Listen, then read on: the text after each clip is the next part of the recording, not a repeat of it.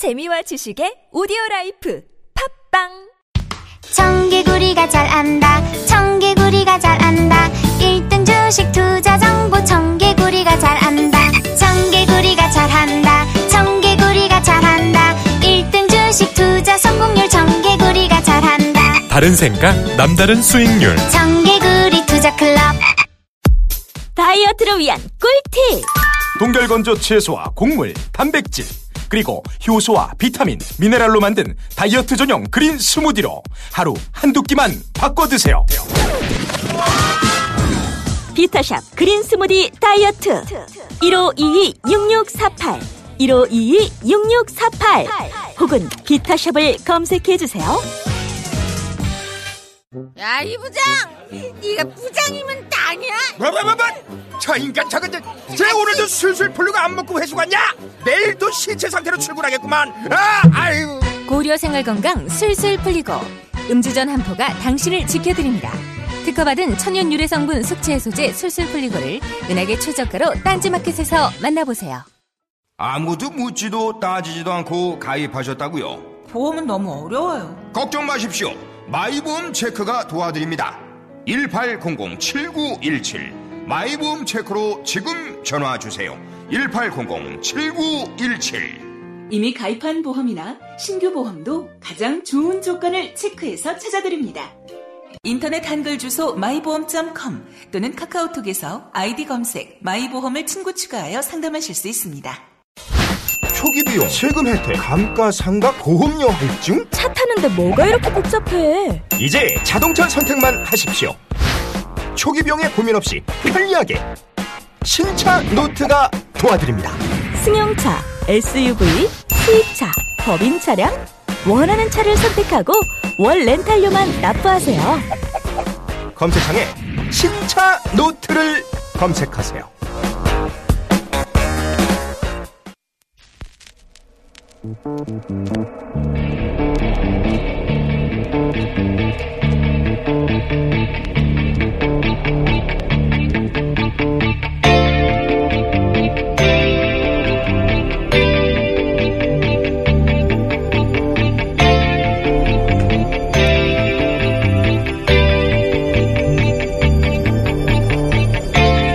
안녕하세요. 김호준입니다. 정부 주거대책 발표에 이재민들 누군 되고 누구는 안 되나. 어제자 중앙일보 기사입니다.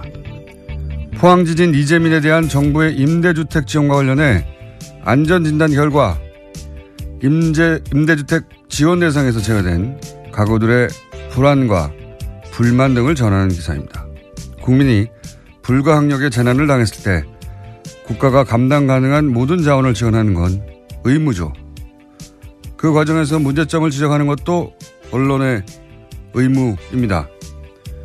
그런데 말이죠. 세월호 유가족들은 진도체육관에서 무려 7개월을 최소한의 사적 공간도 없이 생활했었죠. 이번엔 7일이 되기 전 단열재를 깔고 방역하고 온풍기와 실내용 텐트가 설치됐습니다. 이 기사를 전하는 중앙일보 세월호 침몰 겨우 2주 후 사설에서 세월호 침몰이 비통하다고 서민 경제까지 좌초시킬 수 없지 않겠냐며 슬픔에서 빨리 벗어나 경제를 살려야 한다는 취재 주장을 했었습니다. 이후 다른 사설을 통해서는 세월호 유가족들의 광화문 단식과 집회에 대해 왜 우리는 갈등을 길거리에서 풀어야 하냐고 물었었죠. 보수 매체와 종편이 세월호 유가족들의 단식과 농성과 특별법과 특조위를 어떻게 다뤘는지 이 기사를 쓰신 기자분은 꼼꼼히 검색해 보시길 권합니다.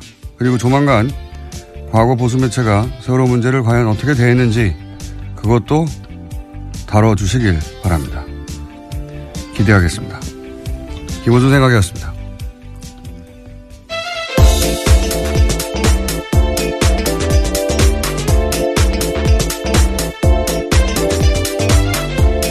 시사인의 김은지입니다. 다른 거 하기 전에 제가 어제, 어제가 아니죠. 며칠 전에 이명박 전 대통령 관련해서 아주 작지만 재밌는 제보를 하나 받아가지고 네. 그거부터 제가 단독으로 알려드리겠습니다. 작아서 브리핑에서 얘기할 정도인데 산업은행 한티 지점에 국가대표 테니스 선수 출신의 모 씨가 예, 근무하고 있었대요. 근데 이명박 정부 시절에요. 네, 2010년, 2011년 네. 그 기간에. 근데 그 기간 동안 매주 수요일 오후면은 어 이명박 대통령이 지적하는 테니스장으로 가서 어 그분의 테니스 상대를 해주었다. 예. 은행 직원이 대통령을 상대로 테니스 어 매주 수요일마다 게임을 치르는 게 아무 근거가 없어서 어, 다들 이거 문제라고 생각했지만 대통령이니까 실시했었는데 생각해 보시면 그때가 뭐 그리고 나서 2011년 하반기에는 도곡동 지점으로 어, 그분이 옮- 옮겼고 계속 상대를 했다고. 어, 근데 당시 산업은행장이 누구냐? 어, 실세라고 하던 강만수 씨입니다. 네, 네, 지금 감옥에 가 있습니다. 뇌물죄로 4년형을 선고받고 아마도 이제 그 전화해가지고 예, 산업은행 장한테 그 테니스 선수 좀 보내 그런 근무를 빼서 테니스를 상대하게 한 게 아니겠는가. 이게 뭐 사대강이나 자원외교에 비하면 아주 작은 사건이긴 한데 이명박 대통령 시절 세상이 어떻게 돌아갔는지 예, 엿볼 수 있는 사건이라 제가 간단하게 제보를 소개합니다. 네. 예, 그 제보가 사실이라면 매주 수요일마다 비었다라는 것도 눈에 띄는데요. 네, 귀에 들어오는데요. 박근혜 전 대통령 같은 경우에도 매주 수요일 일정이 없었다라고 하던데 이명박 박근혜 전 대통령들은 다들 사사로운 업무에 업무라고. 할 수도 없죠. 예, 네. 그렇네요. 아마 개인적으로 예, 휴일 날 하는 건 상관없죠. 근데 어, 수요일 날 이렇게 테니스 상대를 산업 은행에 근무하던 한, 처음에 한티 지점에 근무하던 그리고 도곡 지점으로 가신 분과 상대하였다라고 기간도 특정해서 자세히 알려주셨는데 이 정도 내용이면 충분한 것 같아요. 제가 여기까지만. 그리고 그 선수가 누군지도 알려주셨는데 예. 한참 뒤지만 네, 꼭 얘기하고 싶다고 해서 제가 예, 자세히 얘기를 들었습니다. 메모화에 가면. 그런 일이 있었다고 합니다. 자, 첫 번째 뉴스는요. 네, 세월호 참사 이후 박근혜 전 대통령의 행적에 대한 비판이 많습니다. 이와 관련해서 새로운 자료가 보도됐는데요. 어제 SBS가 보도했습니다. 박영수 특검팀이 재판부에 제출한 수사 보고서에는 참사 이틀 뒤에 박근혜 전 대통령이 시술이 이뤄졌다라는 내용이 있다라는 건데요. 당시만 하더라도 실종자가 270명이 넘었습니다. 찾기 위한 수색 작업이 한창이었는데 특검이 이렇게 본 근거는 김영재 원장의 카드 사용 내역과 부인인 박채윤 씨의 휴대전화 남은 위치 정보였습니다. 김 원장은 4월 18일 청와대 인근 커피 전문점에서 자신의 명의의 신용카드로 결제를 했고요. 또 청와대 관계자를 만나서 청와대로 이동했다라고 특검이 추정하고 있습니다.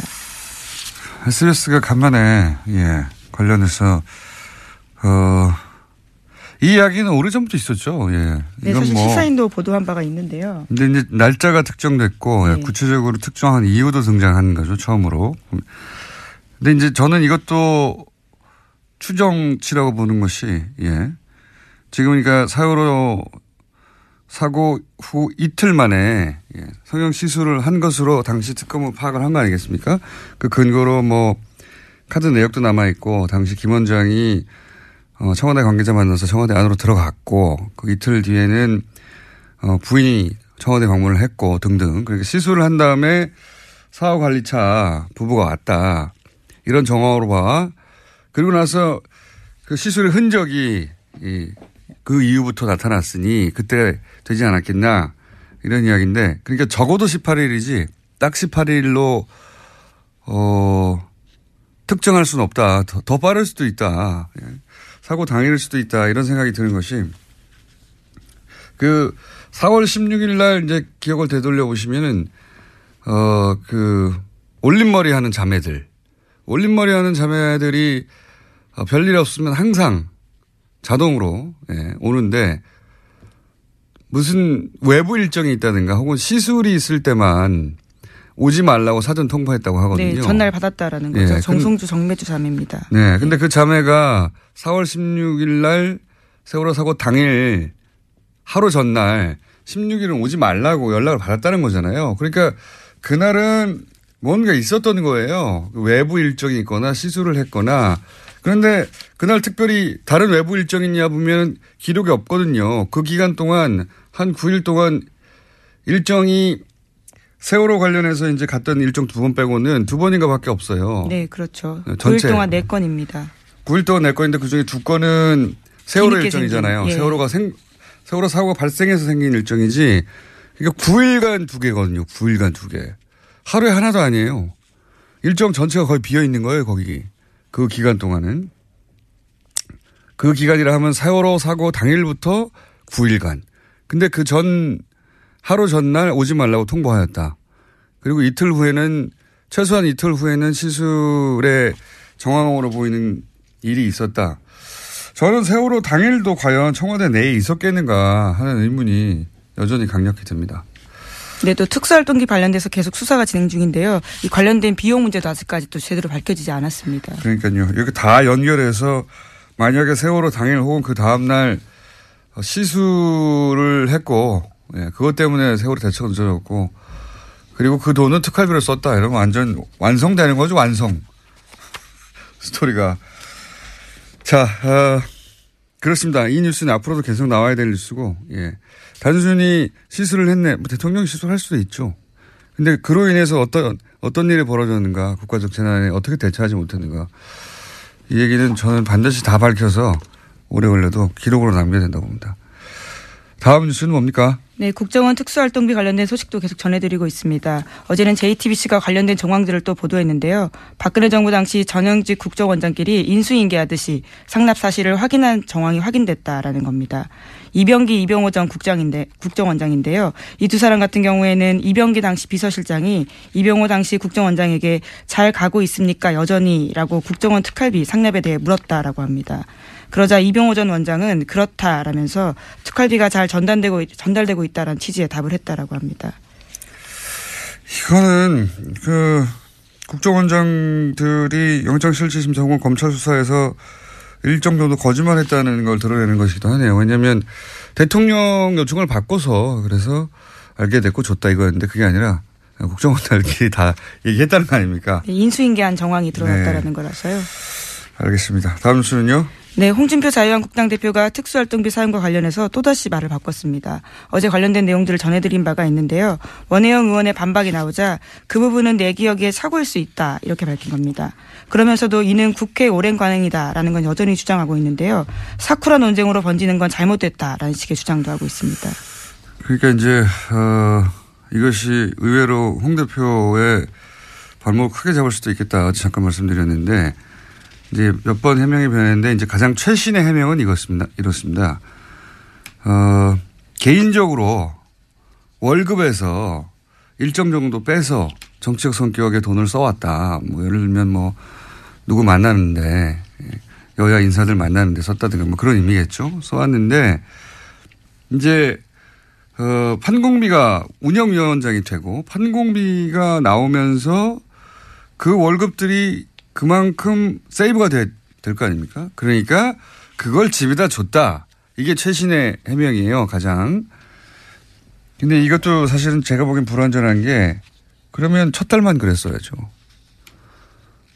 계속해서 월급에서 쓰려고 빼둔 돈이 있었는데 그 목적으로 펑공비, 어, 다음 달도 나오네?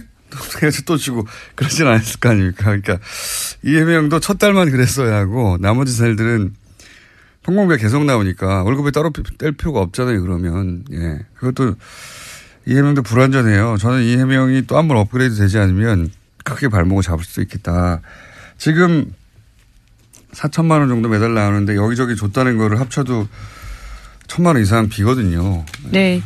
원혜영 의원뿐만이 아니라요. 서가본 당시 의원 같은 경우에도 이 사실에 대해서 부인했습니다. 그런 바가 없다라는 건데요. 10원도 받은 사실이 없기 때문에 거짓으로 거짓을 덮으려고 하지 말라라고 이야기했습니다. 그래서 뭐 이 해명이 다시 한번 업그레이드 될 것 같긴 한데 현재까지는 불완전해서 어, 홍 대표 감옥을 의외로 이게 처음 불거진 게 어, 지난번에 말씀드렸다시 어제 말씀드렸다시피 이제 대선 후보 토론 때 김진태 의원이 갑자기 그거 운영비 그때는 판공비라고 했죠. 운영비 빼서 집에 준 거 아니냐. 뭘 알고 있었는지 그런 지적을 하면서 그때 나온 해명이 이제 점점 계속 발목을 밟고 밟고 있는. 예, 성완종 리스트 때 당시에 한나라당 경선 때 돈 받은 거에 대해서 그렇게 해명을 했거든요. 이제 그것에 대해서 다시 한번 김진태 의원이 문제 제기를 했던 그러니까요. 거죠. 혹시 성완종 때 돈 받아가지고 이 어, 대선 어, 예, 출마하면서. 예, 예, 예, 대선 경선 출마하면서 기타금 낸 거 아니냐? 돈 어떻게 마련했냐 기타금. 기탁금을 어떻게 마련했냐고 얘기하다가 혹시 그때 이 특활비, 판공비라 불렀죠. 특활비 일부 빼가지고 그거 모아서 준 거, 낸거 아니냐? 이런 식의 이야기가 오다가 그때 해명이 한 번 등장했는데 그때 이제 불현듯 당해서 그 해명이 부실했었어요. 그러다가 몇 번에 걸쳐 업그레이드 됐는데 지금 특활비 이 사태로 인해서 다시 이게 불거진 거죠. 예. 이거는 만만치 않을 것 같습니다. 잘못하면. 자, 다음 뉴스는요. 오늘은 네. 순서가 두 게스트가 어, 연이어 2부에 준비되어 있어서 좀 빨리 끝내야 될 것 같습니다. 네, 2008년 BBK 정호영 특검이 다스의 120억 비자금을 찾고도 덮었다라는 의혹은 계속해서 저희도 전해드리고 있는데요. 이와 관련해서 검찰이 사실상 손을 놓고 있다라고 오늘 아침 한겨레 신문이 지적했습니다. 서울중앙지검에 보관 중인 특검 수사 기록도 들여다보지 않은 채 시간이 가고 있다라는 건데요. 소위 다스 비 자금 공소시효가 3개월 남짓 남았습니다. 검찰 안에서도 신속한 수사 필요하다라는 의견이 나오고 있다라는 겁니다. 이게 공소시효가 내년 2월 21일 날 끝나요. 예, 그러니까 이제 지금으로부터 대략 3개월 남은 거죠. 예. 대략이 아니라 딱 3개월 남았네요. 예. 3개월 남았는데 3개월 이내에 기소 여부가 결정돼야 된다. 이런 얘기고요. 예. 네, 공소시효 관련된 내용은 하나 더 있습니다. 국정원이 최근에 검찰에 수사 의뢰한 2007 남북 정상회담 대화록 유출 사건이 있는데요. 이 건 같은 경우에는 공소시효가 한 달도 남지 않았다라고 합니다. 이건 지난 대선 때 일인데 이거는 5년이니까요. 예.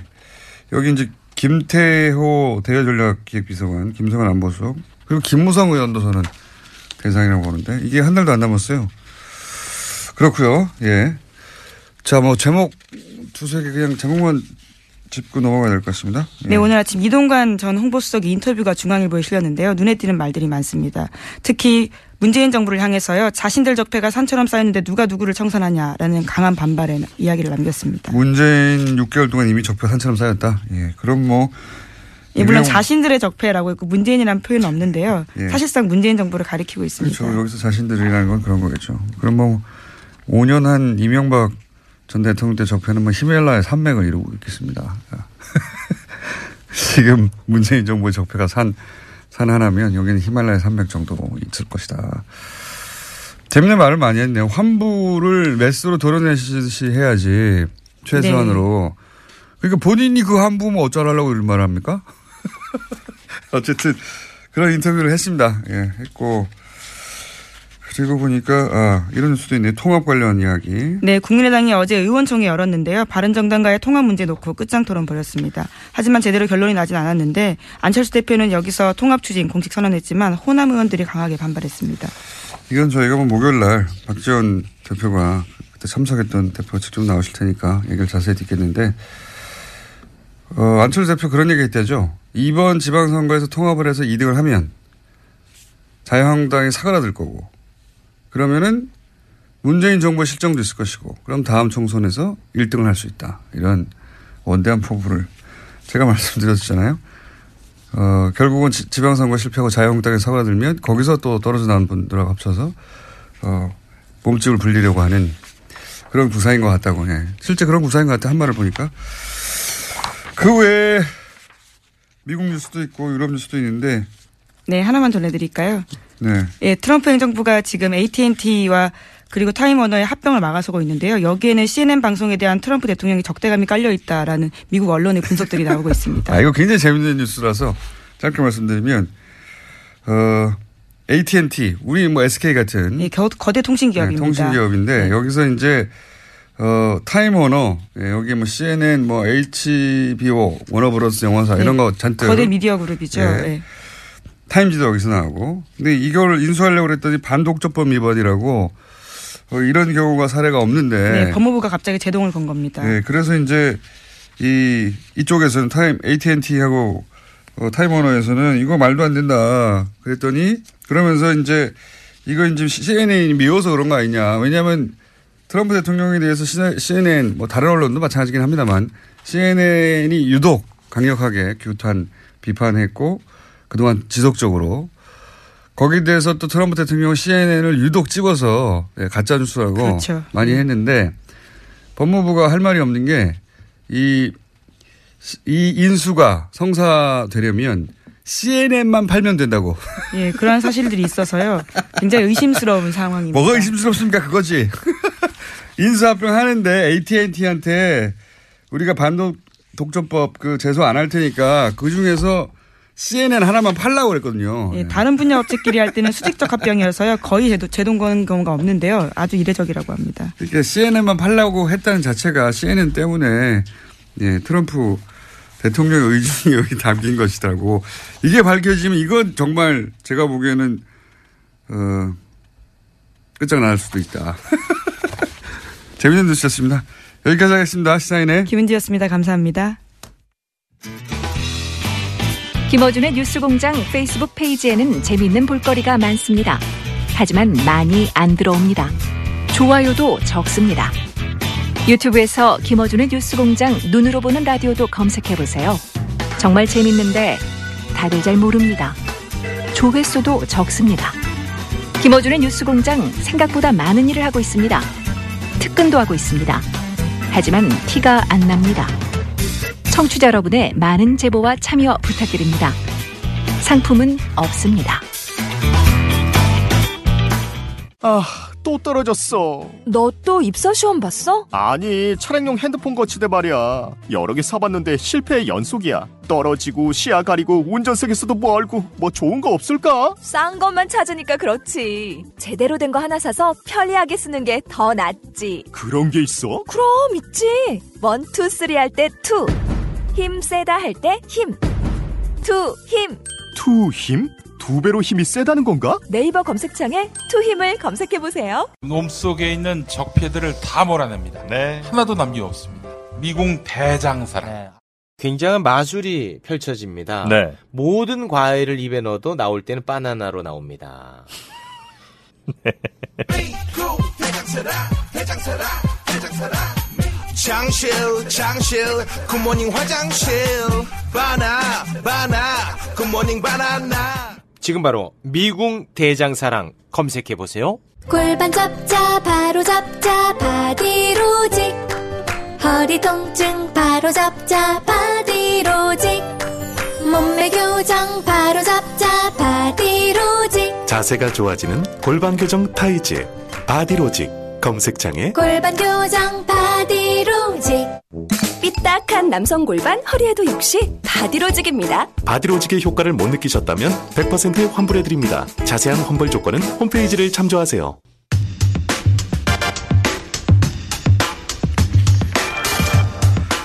(2012년) 대선 직전 국정원 댓글 수사 관련해서 청와대 국정원 세류당 경찰 간의 숨은 커넥션이 있었다 하는 걸 최초로 단독 보도한 한겨레 21 김한 기자 수에 모시고 이야기 좀 자세히 나눠보겠습니다. 안녕하십니까? 네, 안녕하세요.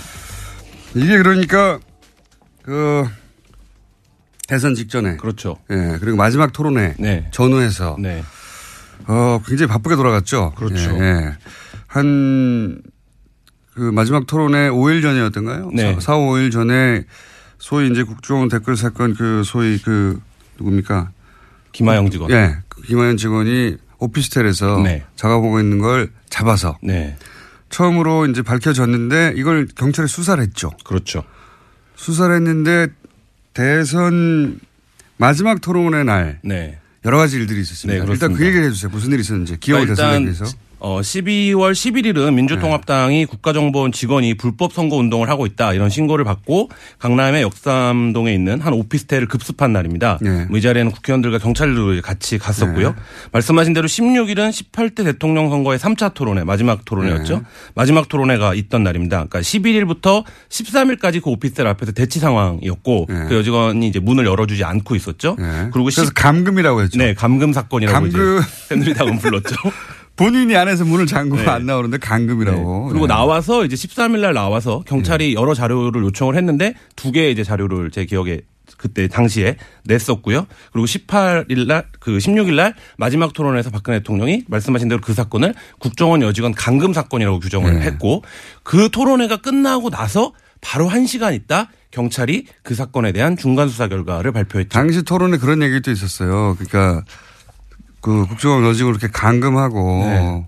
그런 식으로 부모도 못 만나게 하고 그렇죠. 인권을 침해하고 네, 무죄를 기정 사실화하고 이제 예. 발언을 했죠. 그리고 이제 뭐 거기서 어 아무것도 안 나올 경우에 책임져야 된다는 네. 식의 그 박근혜 당시 후보가 굉장히 자신 있게 그렇죠.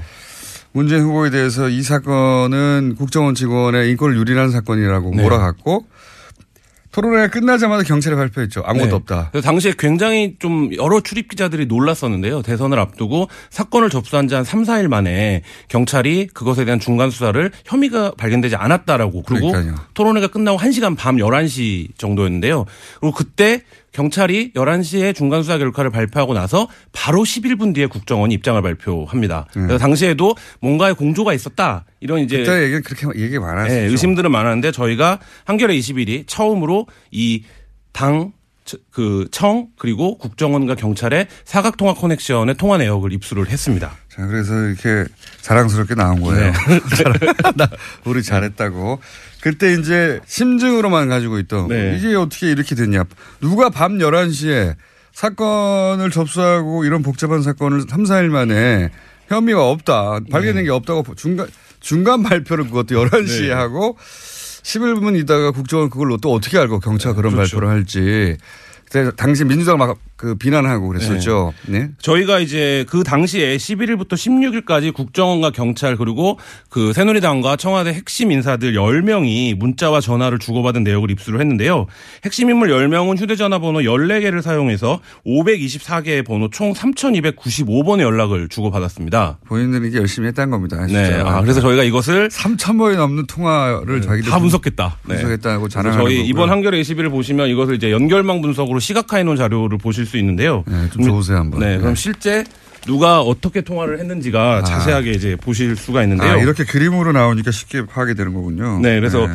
저 이번 저희 분석에서 처음으로 이때 이명박 정부 청와대가 이 사건에 어, 연루되어 있을 가능성이 드러났는데요. 네. 당시 청와대 하금열 비서실장, 이달곤 정무수석 그리고 이하무개 청와대 비서실장 선임행정관 등이 어, 국정원 경찰 등과 어, 집중적으로 통화를 했다는 사실을 처음으로 밝혀냈습니다. 이 관계망에 따른 그림을 보면 다른 사람들은 다 어, 추적, 예를 들어 원세훈 국정원장이 등장한 건 당연한 것 같고, 그죠? 국정원 3차장, 국정원 심리전단장, 국정원 2차장, 이런 사람들이 이 그림에 등장하는 건 너무 자연스러운데, 국정원 국인정보국장까지도. 근데 여기 권선동 새누리당 국회의원이 여기 등장하네요. 예. 그리고 서울 경찰청장 김기용 당시 경찰청장 어, 수사부장 서울경찰 수사과장 수사계장 네. 줄줄이 다 등장하는 다 것도 다, 다. 네. 등장하는 것도 자연스러운데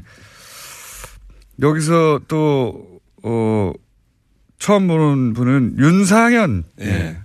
박근혜 당시 전 박근혜 수행단장이었죠. 예, 박근혜 전 대통령 누나라고 부른다고 네. 하는 윤상현 당시 수행단장과 권선동 새누리당 국회의원이 이 그림에 등장하는 그래서 건그 통화 내역을 분석을 처음입니다. 해보면 서로 매칭을 해서 통화를 하는 양상을 그러네요. 볼 수가 있는데요. 네. 예를 들어서 하금열 하금열 청와대 비서실장이 박원동 국익정보국장과 통화를 하면 국익정보국장이죠. 음. 박원동은 이후에 민병주 심리단장과 집중적으로 통화를 합니다. 그러네요. 그리고 이정현 공보단장은 차문희 2차장과 집중적으로 통화를 하고 그러니까 본인의 counter partner가 따로 아, 있는 따로 거죠. 있는 거죠. 예, 그래서 예. 차문희 2차장은 이정현 공보단장 등과 통화를 한 아, 이후에 이정현 공보단장도 예. 등장하네요. 예. 원세훈 원장이랑 또 집중 통화를 합니다. 그러니까 이 연결망들에서 그러니까 예를 들면 당의 누군가가 국정원의 누군가에게 전화를 하면 이 국정원의 누군가가 뭐 공교롭게도 계속 그 내용을 자기 상관이나 혹은 심리전단에게 이 내용을 그 전파하는 이런 형태의 그림들을 볼 수 있고요. 당시 이제 권영세 의원이 선대위 종합상황실장이었는데 어 권상황 실장은 뭐 그 통화 기록으로만 보면 종횡무진 활약을 하시는데요. 뭐 김용판과도 직접 통화하고 김용판과 통화한 이후에 뭐가 석연치 않았는지 박원동에게 또 전화를 합니다. 김영파는 당시 서울 경찰청 청장입니다. 그렇죠. 예, 청장, 예. 경찰청장과 통화를 하고 박원동 이제 국정원 국익정보국장이나 통화를 하는데요. 이 바빴네요. 네. 권상황 실장은 당일 그러니까 16일 오후에 네. 이미 무죄 판결이 날 것 같은 취지의 발언을 이제 출입 기자들에게 했었었는데요. 그걸 어떻게 알았냐? 뭐 이런 음. 이 부분들이 그림 그리는 프로그램 뭐예요, 이름? 어, 시각화 프로그램 개피라고 하는데요. 네. 그래서 저희가 이 처음에 입수한 게 이렇게 이름이 있는 문건이 아니라 저- 전화번호만 쫙 있는 이렇게 두꺼운 그래서 어, 저도 그런 거 본 적 있는데 네. 그거 파악이 진짜 어렵거든요, 네, 관계만. 그거를 저희가 약 3주간의 그 데이터 복원, 빼건 그리고 이제 하- 작업을 통해서 그 다음에 이 프로그램. 집어넣었더니 이 그림이 나왔다. 아, 네, 그렇죠. 한 3주 걸렸습니다. 네.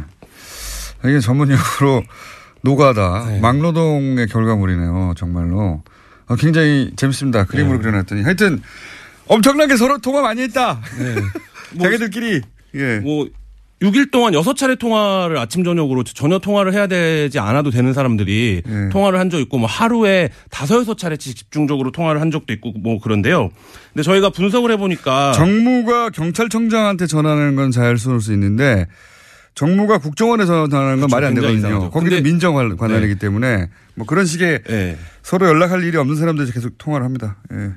열심히 많이 통화했네요. 그래서 이달곤 정무수석이 국정원 차문위 2차장과 여세 동안 6차례 통화를 했는데요. 사건이, 그러니까 이게 시간이 재밌습니다. 사건이 벌어진 날 밤 10시 14분, 10시 23분 통화를 하고요. 12월 14일에도 9시 26분, 10시 4분에 두 차례 통화를 하는데 모두 이달곤 정무수석이 전화를 거는 겁니다. 그러니까 이 상황을 놓고 보면 최소한 정보를 취합하기 위한 거나 것이거나 수사 지휘를 하기 위한 것이라고 보여지면 최소한 이 당시의 수사의 주도권은 경찰이 아니라 국정원이 갖고 있었다. 이렇게 볼 수밖에 그러, 없는 그러네요. 이 예. 그림 도표 땅에 따르면 화살표가 누구한테서 누구한테서 누구한테로 가느냐 네. 어, 이것도 나오는군요. 일- 열심히 잘하셨고요. 예. 네, 한겨레 21 보시면 아, 그 그림을 자세하게 보실 수 있습니다. 여러 그림들이 있습니다. 제가 보실 필요 없이 자세히 말씀드릴게요. 혹시 구독할까봐. 정기 구독을 자. 부탁드리겠습니다. 자, 하여튼 재밌습니다. 시각화해 놓으니까 한눈에 들어오네요. 네. 분석을 많이 하셨네, 진짜. 저희가 이제 시간과 장소 분석도 했는데요. 기지국 분석도 따로 했네요. 네, 기지국 분석도 굉장히 재밌습니다. 어, 지도 위에 그려놓으니까 재밌네 이거. 네. 아, 장소가 나오는데요. 네. 그 반경 500m면 한 100개 정도 이동통신 기지국이 있는데요. 네. 이 가운데 여의도의 정우빌딩이라는 곳에서 이 사람들이 모두 등장합니다. 거의 대부분의 사람들이. 아. 근데 이 정우빌딩은 새누리당 대선 캠프 당사에서 한 140m 정도 떨어진 곳이에요. 그러니까 예를 들면 이 140m 반경에도 한 그 100여 개 이상의 당연히 이제 통신국이 있을 텐데 유독 다 정우빌딩으로 잡힌다는 거죠. 이거는 그러면 일종의 당시 여러 가지 상상이 일어나시죠. 캠프. 네. 네. 그러니까 이게 이제 드러난 캠프가 아니라 네.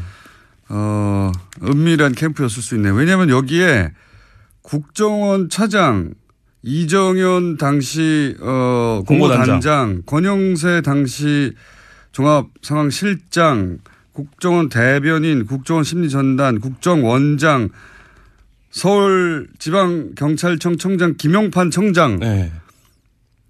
그러니까 국정원 직원과 경찰청장과 새누리당 의원과 캠프의 인사들 이 다 모인 거죠? 네, 그렇죠. 그래서 저희가 어, 이 통신 기록 수사 전문가인 경찰 현직 경찰에게 이것을 어떻게 판단하겠느냐라고 이제 물어봤는데 일단 장, 그 정보가 부족하다. 왜냐면 이 앞뒤로 통화를 어디다 했는지를 확인을 해봐야 된다. 아, 일단 동선을 다. 모였잖아, 자기들끼리. 그렇죠. 근데 이 정도 기록이면 어, 의지가 있으면 바로 수사를 해볼 수 있는 단계라고 자기는 본다. 이건 음. 안가 같은 곳이 있었거나 네. 예, 아니면 비선- 비밀 캠프가 예, 있었거나. 비선 캠프, 비밀 캠프, 비밀 캠프일 수밖에 없어요. 왜냐하면 경찰청장과 국정원의 고위 간부와 새누리당과 캠프의 인사들이 한꺼번에 모였으니까요. 그렇죠. 그럼 뭐 국정원 측에서는 거기에 국회 관련된 무슨 회의가 있었다 이런 식으로 이제 해명을 하고 있는데 제가 보기에는 뭐 국정원 확인이 필요해 캠- 보입니다. 국정원 아지트였을 수도 있겠습니다. 국정원 인사들이 더 많네요. 근데 국정원 그 국정원이 당시에 뭐 국회 정보위원회가 거기서 열렸다거나 이런 부분들을 확인 뭐 구체 더 추가적인 확인이 필요하긴 한데요.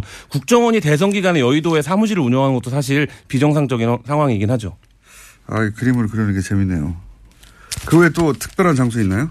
어, 또 한 가지 장소가 드러나는데요. 종로구 창성동 청와대 부속청사 주변입니다. 어, 여기서는 대통령 비서실과 경찰, 국정원의 핵심 인물들이 모두 통화 기록이 잡혀 있는데요.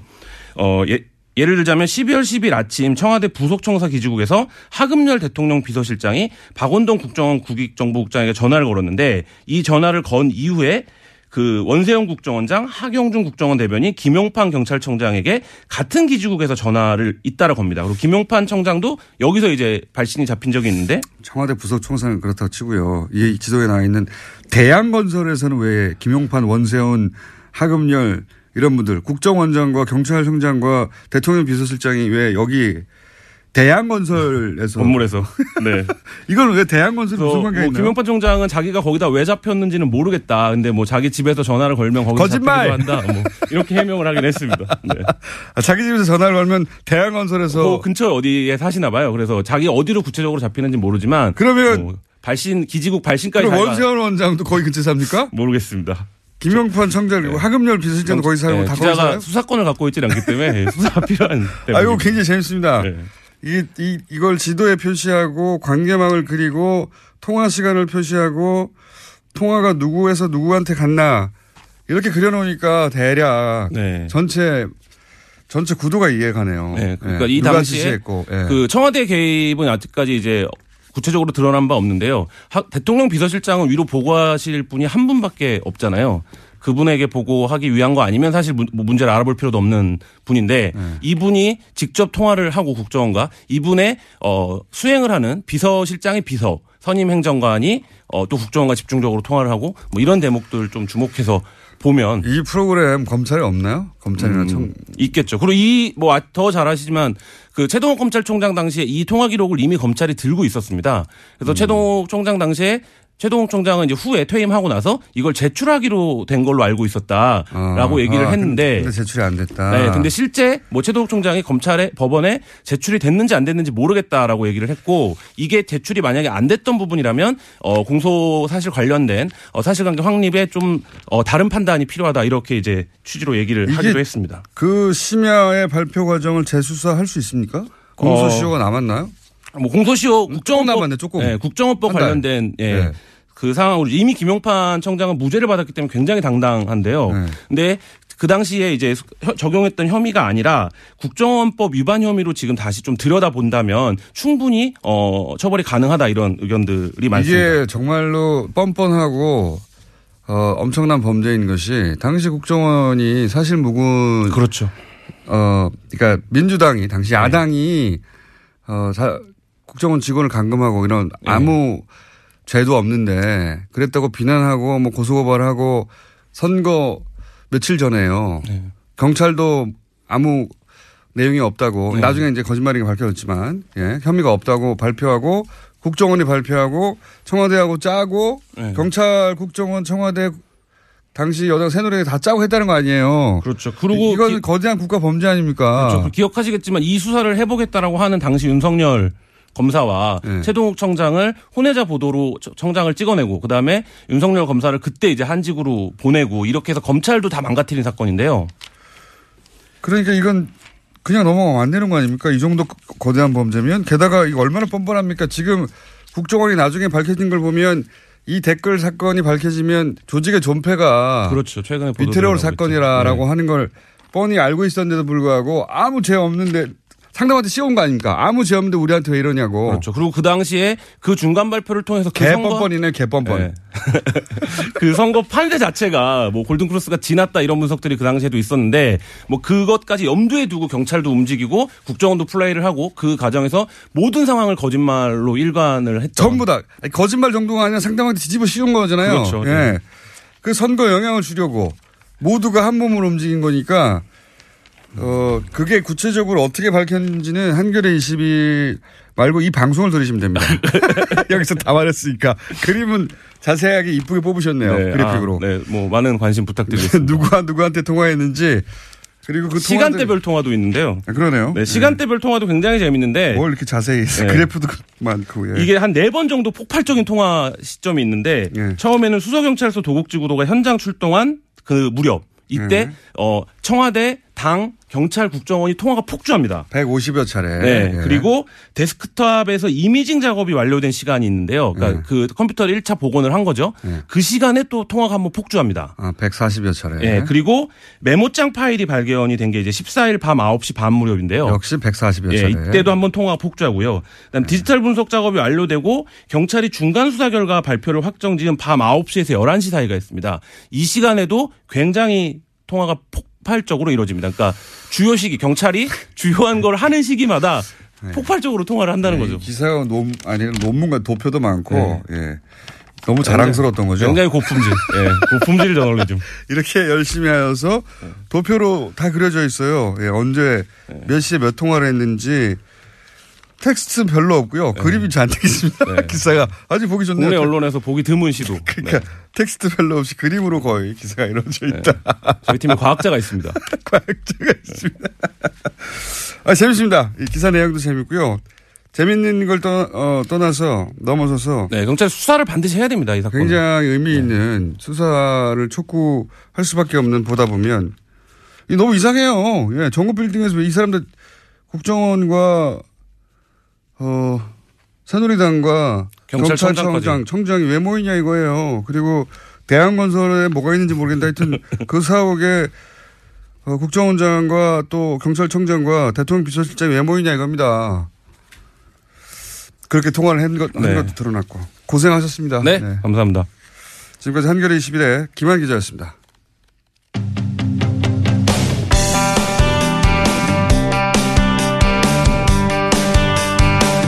경찰 개혁위가 국가소수, 아, 이거 발음이 셌습니다, 다시.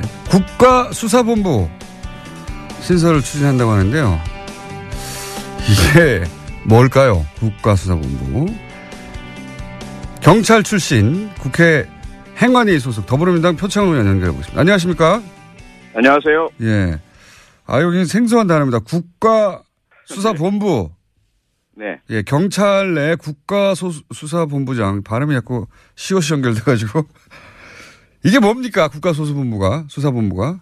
어, 가장 쉽게 설명드리자면 한국판 경찰 FBI라고 이해하시면 가장 쉬울 것 같고요. FBI요? 제가 잠깐만요. 네. FBI라는 거는 이제 미국은 주정부가 따로 네. 있어서 각 예. 주별로 이제 경찰 시스템이 조금씩 다른데 그게 아니라 네.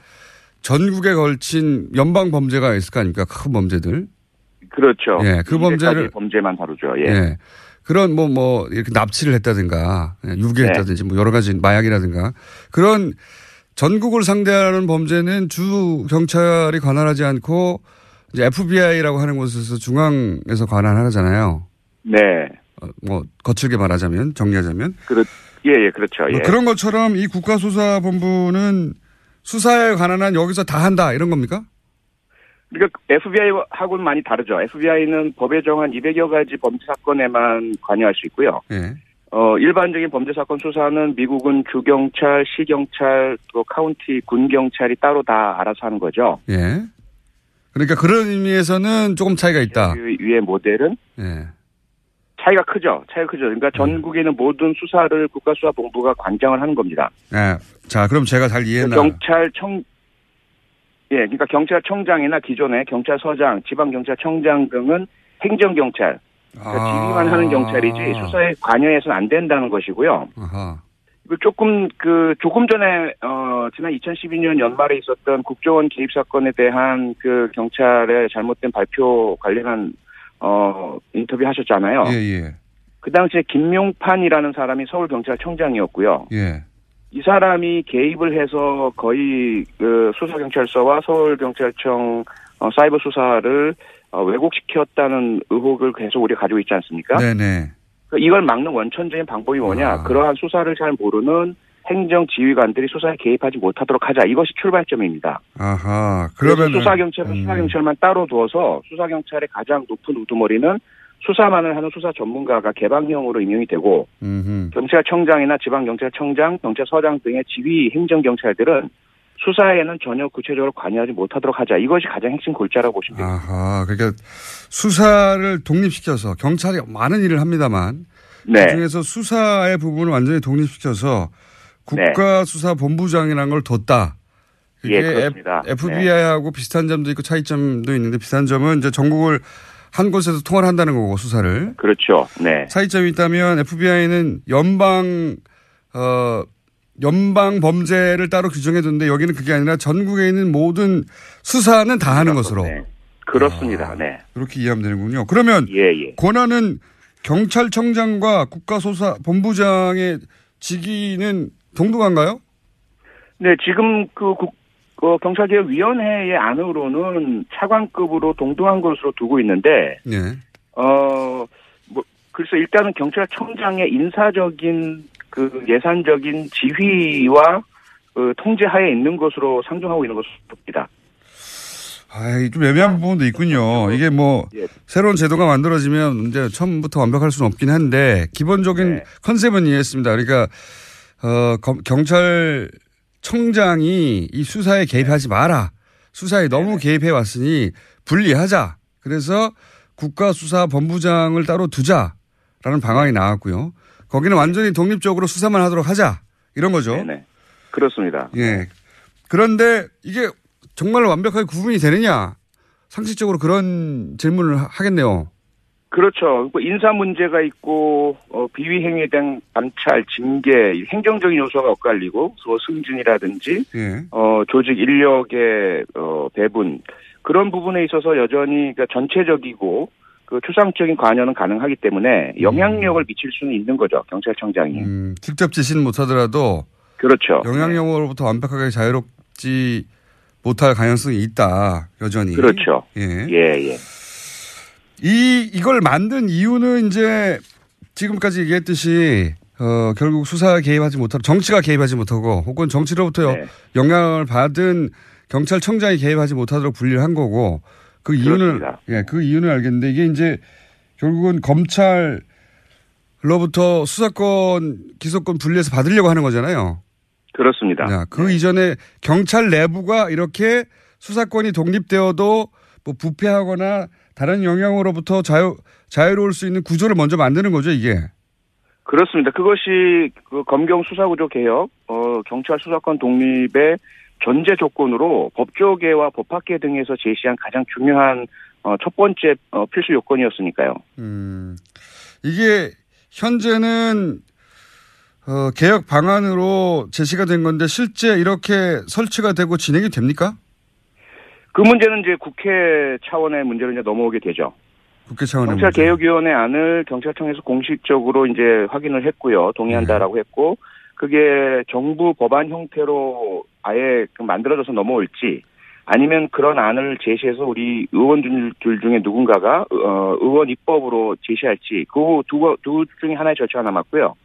그 다음에는 이제 어, 우리 당에서 이것을 당론으로 채택해서 받아들일 것인지 여부와 다른 당들이 여기에 동의할 것인지 그래서 국회 차원의 이제 논의가 시작되는 좀, 좀 복잡한 절차가 아직까지 남아 있습니다. 그렇군요. 실제 이게 이제 입법화되고 어 이렇게까지 되기까지는 시간이 걸리겠네요. 아직은.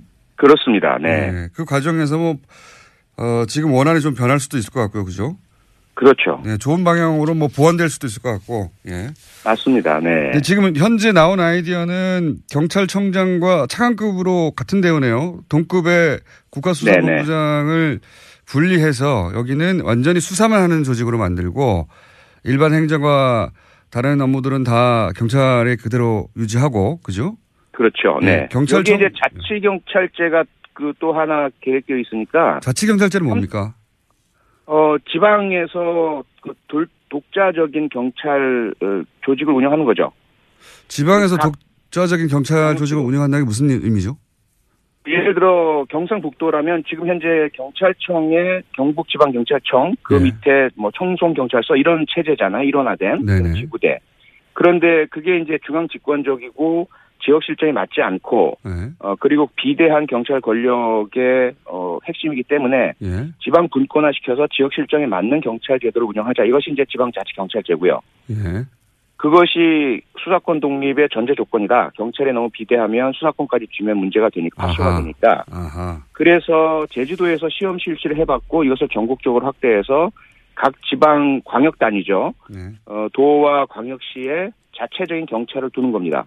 음. 근데 그렇게 되면 이제 어, 기존의 국가경찰청 그리고 새로 신설되는 국가수사본부, 예. 어, 지방자치경찰 이 세 개의 경찰이 존재하게 되는 거죠. 아이고, 지금은 하나밖에 없는데 일반인들의 입장에서는 내부 사정을 잘 모르니까 굉장히 복잡합니다. 복잡합니다. 복잡하고요. 여기 이제 경찰이면 다 같은 경찰인 줄 알았는데 좀 네, 네. 다른 경찰이 생기는 거네요. 예. 그렇죠. 권한이나 소속이나 뭐 이런 부분에서 차이가 나는 세, 세 가지의 경찰이 존재하게 되는 것입니다. 당신 일반 경찰이야, 자치 경찰이야, 국가수사본부 소속이야 이렇게. 그렇죠. 그렇습니다. 네. 네. 국가수사본부가 사실은 범죄자한테는 가장 무서운 데고 그죠? 가장 무섭죠. 예. 범죄자뿐만 아니라 범죄 혐의를 받을 수 있는 모든 사람들에게 일단은 국가수사본부에서 나에 대해서 의심을 갖고 있다. 그러면 이제 상당히 무서워지는 거죠. 알겠습니다. 일단 개념은 이해했고요. 예, 이 네. 사안은 일반 국민들 생활에 영향을 미칠 것 같아서 한번 짚어봤습니다. 오늘 말씀 여기까지 듣겠습니다. 네, 고맙습니다. 자세한 이야기는 또 하기로 하죠. 진행되면서. 네네. 지금까지 표창원 의원이었습니다. 3부에서 뵙겠습니다.